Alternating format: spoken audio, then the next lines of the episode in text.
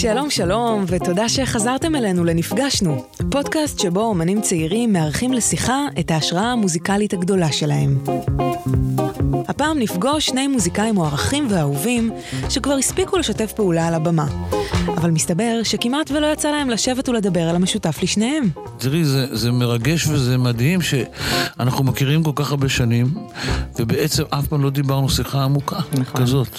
כן, זה אכן שלמה גרוניך.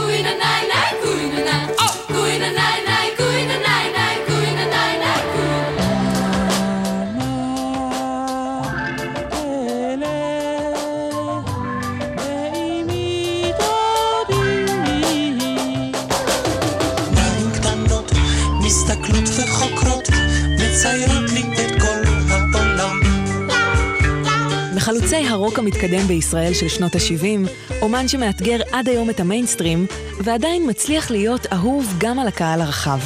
מי שביקשה לפגוש אותו היא מרינה מקסימיליאן. אני פה להרים לך. להנחתה. לא, לא להנחתה, להמראה. גם מרינה, כמו גרוניך, מגיעה מהמוזיקה הקלאסית ומהג'אז, והספיקה לעבור לא מעט גלגולים במהלך הקריירה המוזיקלית שלה. והיה לי ברור בשבילך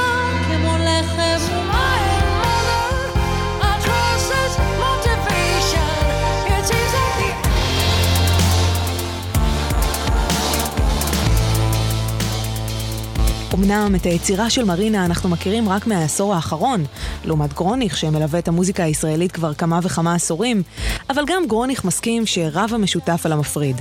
אני רואה הרבה דמיון בין אה, מרינה וביני, כאילו כל מין אמבה תמנון ששולח זרועות לכל מיני כיוונים. גם בג'אז וגם ברוק וגם באתני, וגם אני כזה, אני כזה רב גוני, אה, אספקלריה, אה, קליידוסקופ כזה. את החיבור ביניהם ראיתם עד כה בעיקר על הבמה, באירוח הדדי, בהופעות או אפילו במופעים משותפים. אבל מערכת היחסים של מרינה ושלמה מתחילה הרבה הרבה קודם. חשבתי שרציתי אי אז, בתחילת שנות התשעים, משפחת בלומין עולה לארץ מרוסיה, ומרינה מתחילה להגיע יחד עם אמה, מלוות מקהלה בקונסרבטוריון, לחזרות. אני הייתי באה עם אימא כי לא היה קונספט של אה, בייביסיטר או כסף לזה, ופשוט הייתי יושבת מתחת לפסנתר מגיל שלוש בזמן שהייתה עובדת. אחרי תקופה לא מבוטלת של זמזום שירים מהצד, המנצחת ממליצה שמרינה תצטרף לשורת המקהלה. ואז, על המקהלה הוטל לבצע שיר שהפך לאחד מקטעי הג'אז הראשונים שמרינה התאהבה בהם. סימפ... ואז הגיע יש לי סימפתיה. עכשיו, הייתי ילדה קלאסית, כן? בהכשרתי, שרתי קלאסי וניגנתי קלאסי, אני, אני, בהשכלה שלי אני ג'אזיסט. ואני חושבת שה... שהשיר הזה בעצם זרע בי גם את, ה... את המשך ההתאהבות שלי בג'אז, ואולי אפילו את החיבור שלי לג'אז, כי זו פעם ראשונה שפגשתי סקט ומשהו אחר. יש לי סימפתיה לאנשים שמתרגשים בתל אביב. אז זו הייתה הנקודה בה מערכת היחסים התחילה, לפחות מהכיוון של מרינה. המפגש הראשון והחיבור המקצועי קרה כמובן כמה שנים אחר כך. וגם הפעם, ממש כמו אז, זה קרה מתחת לפסנתר.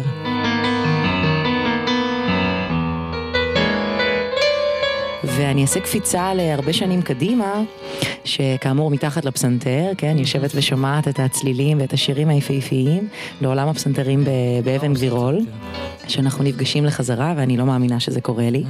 יש שם הרבה פסנתרים בחדר, כן. ואתה מנגן ואני לא יכולה שלא להיכנס מתחת לפסנתר, אני כבר בת 20 ומשהו, ואני פשוט נשכבת מתחת לפסנתר ומקשיבה לנגינה שלך ומודה לאל על. הכרונולוגיה המרגשת הזאת. מדהים, מדהים, מדהים, איזה סיפור יפה. טוב, בשלב הזה כבר ברור לכם שמדובר בשני מוזיקאים שחולקים הרבה יותר מהשפעה מוזיקלית, אלא אהבה ממש. מהרגע שהעברנו את השרביט לידיה של מרינה, הקסם המוזיקלי שלהם עבר, ככה, כמו שהוא, גם לשיחה. שלום מאזינים יקרים, אני מרינה מקסימיליאן, ויש לי את הכבוד היום לנהל שיחה מרגשת עם שלמה גרוניך, שהוא אחד האלילים שלי וההשראות הגדולות. שלום לך. שלום, הכבוד הוא שלי. נתווכח על זה. אוקיי. אמ, רציתי לשאול אותך, היו כל מיני שירים ויצירות מופת באמת שהוצאת וקיבלת איזשהו הד ש- שזה אולי קצת too much, כן? אתה בא מעולם של אה, קלאסי ומעולם של ג'אז אה, ואז כאקט של מחאה אתה מוציא את אה, שירים פשוטים. כולם רוצים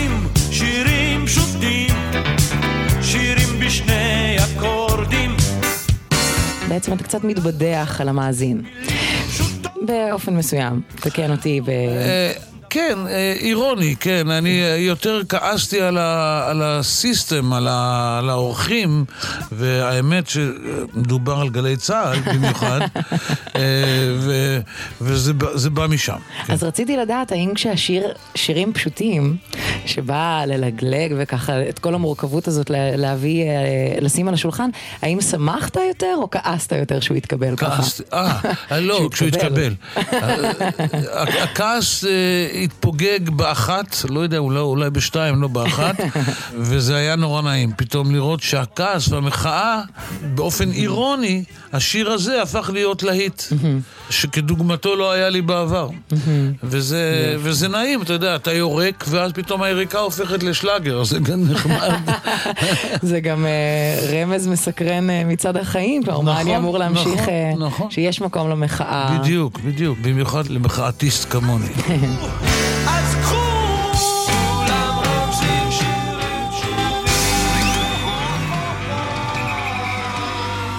ורציתי לשאול אותך איך אתה חושב, אם נאמר היית מתפתח במקום אחר, שבו יש סצנה שלמה ורחבה כמו אירופה, לדוגמה, לאוונגרד, לג'אז, איך היית חושב שזה היה משפיע עליך כמוזיקאי? כי הרי הגבולות האלה מאלצים אותנו להתרחב.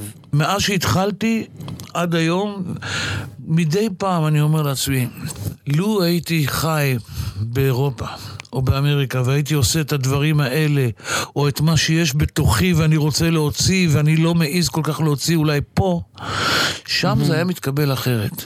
עכשיו, אולי איזה מין, איזה מין אה, אשליה שאנחנו מוכרים לעצמנו, המוזיקאים שחושבים, וואו, לו הייתי חי שם, אבל, אבל אני לא חושב, כי יש משהו בפרזנס של התרבות והאיכות והרבגוניות שקיים באירופה ובאמריקה, ופה אצלנו, במקום הקטן שלנו, קצת פחות. זה כמובן גם דבר שאני, שאני שואלת את עצמי, כי כן היו תקופות שאמרתי, לו הייתי חיה באירופה, הייתי היום ממשיכה להיות זמרת ג'אז ומעמיקה בתוך הדבר הזה. כן. ואני לא יכולה שבהמשך לאותה מחשבה להגיד, אני שמחה על זה שנאלצתי לחרוג ממנהגיי ולצאת מהגבולות שלי, כי בעצם גיליתי בעצמי צדדים שאולי שם לא הייתי מגלה.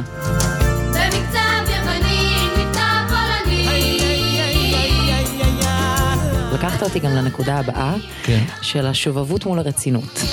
אתה בן אדם אה, מאוד רציני, מאוד רגיש, ואתה לוקח בשיא הרצינות את מה שאתה עושה. ובחומרים שלך יש גם הומור וקלילות ושובבות. ורציתי לדבר איתך על הציר הזה, כי זה גם ציר שאצלי הוא, אני מרגישה שהוא הוא לוקה בחסר. כלומר, זה שאני לוקחת מאוד ברצינות את מה שאני עושה, אני מרגישה שזה מכביד על הכתיבה שלי. ורציתי שתספר לי קצת על הנושא הזה. זה משהו שכשאני נו- נוכח בו, אני... משהו שבתוכי שמח וגאה ועולז. הלב שלי עולז שאני כזה. שאני נולדתי כזה. אני לא יכול בלי הפראות, בלי ההומור, בלי השובבות. ו, ולכן אני גם, אני חושב שאני באמת סוג של טיפוס מחאתי אה, אה, אוונגרדי מההתחלה, הייתי כזה. כל המוזיקה שלי והשובב מנתץ גבולות, אוהב להרח... ל- לפרוץ גבולות, אה, לערבב, לקשקש, לעשות סלט. לכן המוזיקה שלי היא, היא אקלקטית בצורה מדהימה. אני באמת רוצה להגיד שאתה עבורי הסמל לדבר הזה, לאומן שהוא רב גוני ו- ו- ומלא צורות והפרפורמנס שלך, זה דבר ש- שאני נושאת אליו עיניים, ובאמת רציתי לשאול אותך, האם לך יש איזשהו אומן שאתה נושא אליו עיניים, כמובן למישהו שנותן לך אומץ, כמו נגיד דיוויד בואי, כן? שעד הרגע האחרון שלו, האלבום האחרון שלו, זה אחד הדברים הכי חדשניים ששמעתי בתקופה האחרונה, וזה היה מבן אדם שהוא לקראת גיל 70. בשנים האחרונות אוזניי פחות כרויות אל החוץ, אני פחות מקשיב למוזיקה, לא מתוך רציו, אני פשוט איכשהו נמנע מלה, מלפתוח רדיו. רדיו, מלשים דיסק, מ... מה, אתה לא שומע מוזיקה? אני לא שומע הרבה. אני הייתי שומע הרבה יותר בשנות ה-70 להקות כמו ג'נטל ג'יינט, להקה אה, אה, שבאמת של מוזיקאים, אה, אני חושב שמאנגליה, בריטים, של, שהתחנכו מוזיקה קלאסית והביאו משהו שלהם של חילופי משקל והרמוניות קוליות. את מכירה ג'נטל ג'יינט? לא, אני אגש אה, יואו, לעשות יואו, שיעורי יואו, בית. את חייבת תודה ללמוד לך. את זה. ו-yes, You seen them, please don't say a word. וקט סטיבנס. אבל הביטלס, הבי הזה, הביטלס ובאך, הם בעיניי בראש הסולם, הם בעיניי השיא של המוזיקה. About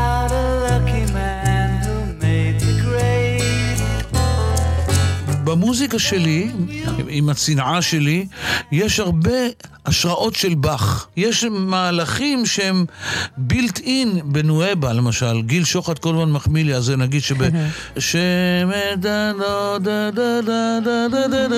המקום הזה, המנגינה עולה והבאס יורד.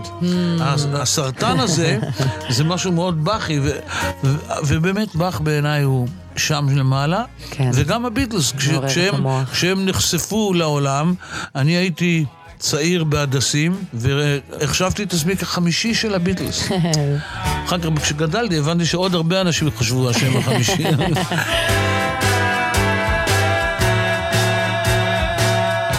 אני שואל אותך שאלות? מתי שאתה רוצה. אני רוצה לדעת מה, מה הם ההשפעות המוזיקליות שלך. מה את שמעת בבית הורייך? מה את שומעת היום? אז אה, ככה, באמת, אה, אימא זה מוזיקה קלאסית. אה, זה, זה הצד שממונה על המוזיקה הקלאסית. אז יצא לי להכיר את האישה המקסימה הזאת, כן. כן, זכיתי בבית אה, כן, מהחלומות שלי, כן. פשוט מהחלומות שלי.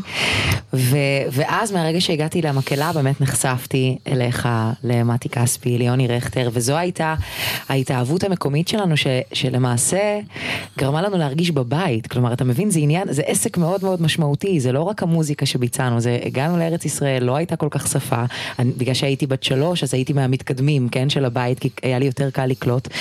אבל זה שהמוזיקה הזאת קיבלה את פנינו, המוזיקה שלך, היא גרמה לנו להרגיש פה בבית. אתה וואו. מבין? זה דבר עצום. וואו, וואו, וואו. זה להבין שיש פה מקום לתרבות, לצלילים, שזה אותם העולמות מתקשרים כאן. וואו, מרגש. אמ, אז, אז זה במוזיקה הישראלית, ועוד היה בבית את כל ה... אה, היה בוני אם, ואח שלי היה אחראי יותר על הדברים הקצביים, ואח שלי היה גם אה, ניגן על כינור, ואז הוא הלך לכוריאוגרפיה בכלל, שזה רחוק ממה שהוא עושה, היום, היום הוא היסטוריון ואיש חינוך. אבל מה שקדם לשנותיו ככוריאוגרף היו אה, הדברים הפופיים יותר, והמחזמריים יותר, והיינו עושים ריקודים, ריקודים בבית. אה, הוא בעצם הכי אחראי על כל הצד היותר טרפורמטיבי שלי. את שומעת מוזיקה היום? עכשיו אני חוקרת הרבה דברים, מה שמעניין אותי עכשיו, בגלל שאני התחלתי לעבוד קצת אחרת בתקופה האחרונה. אמ, הדבר הבא שמעניין אותי לעשות בתקופה הקרובה זה באמת קצת לפתוח לי דלת אה, לעולם.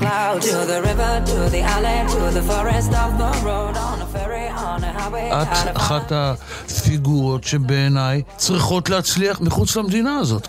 הרמה שלך, האיכות שלך, הוויברציות של, של המוזיקה שלך, הם מעבר לבועה שאנחנו חיים בה. אה, הן מתאימות למקום רחב, גדול, עם, אה, עם ערש תרבות מוצק, ובאמת חשבתי שאת את, אה, ז- ר- ראויה להצלחה כזאת. גם על עצמי חשבתי את זה אז מדי זהו, פעם. אני גם חושבת את זה. עליך.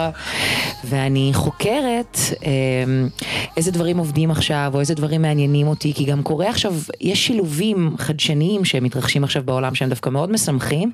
הרבה בשורה אני מגלה מג- מגיעה מההיפ-הופ דווקא, כי ההיפ-הופיסטים בצורה מאוד מפתיעה, מרשים לעצמם להרחיק לכת. כלומר, אני זוכרת ששמעתי אה, אלבום של קניה ווסט וג'ייזי, כן, לכאורה שני הקולים של השכונה, כן?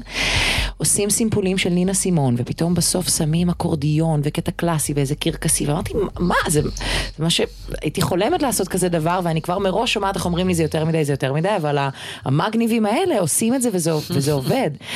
אז יש משהו במרקחה הזאת שמתרחשת עכשיו שהוא מאוד uh, מעניין, והדבר הזה של... רפרנסים שהוא עניין קצת גבולי, כן? כי בשביל לא להיות מושפע יותר מדי, אבל גם בשביל לדעת לכוון, אז ככה, אני עונה בצורה קצת אבסטרקטית, אבל זה, זה אולי בשביל להגיד שבזמן האחרון אני יותר נותנת מקום ללשמוע מוזיקה, ועושה כמו איזה חקר סביבתי כזה. That shit crack. That shit crack. That shit crack. אוקיי, רציתי לשאול אותך, האם אתה נהנה מלבצע את הקלאסיקות שלך?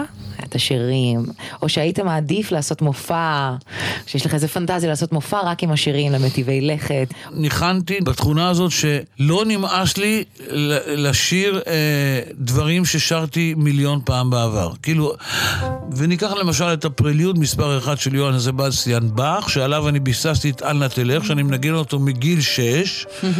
אז צא וחשב כמה מאות שנים עברו מאז, וכל פעם זה פעם ראשונה. אתה מרגיש את הילד בן שש שאתה כשאתה מתחיל כן, לנגן את לגמרי. הבא? אני כל איזה- פעם מרגיש את הפעם הראשונה, אני מרגיש שזה כאילו פעם ראשונה. ונועה בא, ורוזה מרצפן, כשאני שר שיר שאני שרתי כבר מיליון שנים, כל פעם זה כאילו הפעם הראשונה. איזה יופי. ומדי פעם יש לי תחושה שאני רוצה באמת, די עם השירים האלה, אני רוצה קצת אה, ואתה משהו מרשה חדש. לעצמך? אתה מרשה לעצמך לבצע? מדי פעם אני מרשה לעצמי, כן, אני גם מאלתר הרבה, אני גם אה, הולך, אה, מפליג למחו- למחוזות, עושה פתיחות ארוכות, פתאום אה, אה, משתולל, אז זה מאפשר לי קצת אה, לפרוץ, ח- לפתוח חלון, כן? מרגיש על הבמה שזה איזו ישות, איזו דמות שמתרחשת לך, או שזה המשך טבעי של, של, ה, של האדם שאני רואה עכשיו? אתה מבין את השאלה שלי? כי יש כן. אנשים שמרגישים לפעמים שפתאום כן. משהו משתלט עליהם על הבמה. זה גם וגם. אני גם באמת מרגיש מאז ומתמיד שאני, כשאני עולה על הבמה אני מביא אותי, את עצמי. לא משנה מה אני עוטה עליי בו, כשאני, עולה, כשאני עולה, אבל מאח, מאחורי זה, זה אני, זה שלוימלה הקטן מחדרה, שלמה מחדרה, הילד הזה, ה, ה, עם הפחדים שלו, עם החוסר ביטחון שלו, עם הרצון לתשומת לב שלו, עם החוסר סבלנות שלו, עם, עם כל, ה, כל הפאקים שלי ו, ועם הפלוסים שלי.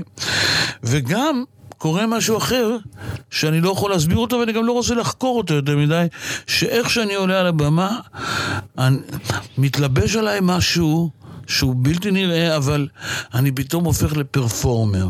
ככה קוראים לזה? כן. פרפורמר, שורמן. וכולם בהחלט. אומרים לי, וכולם אומרים לי, בואנה, איזה פרפורמר ואיזה שורמן.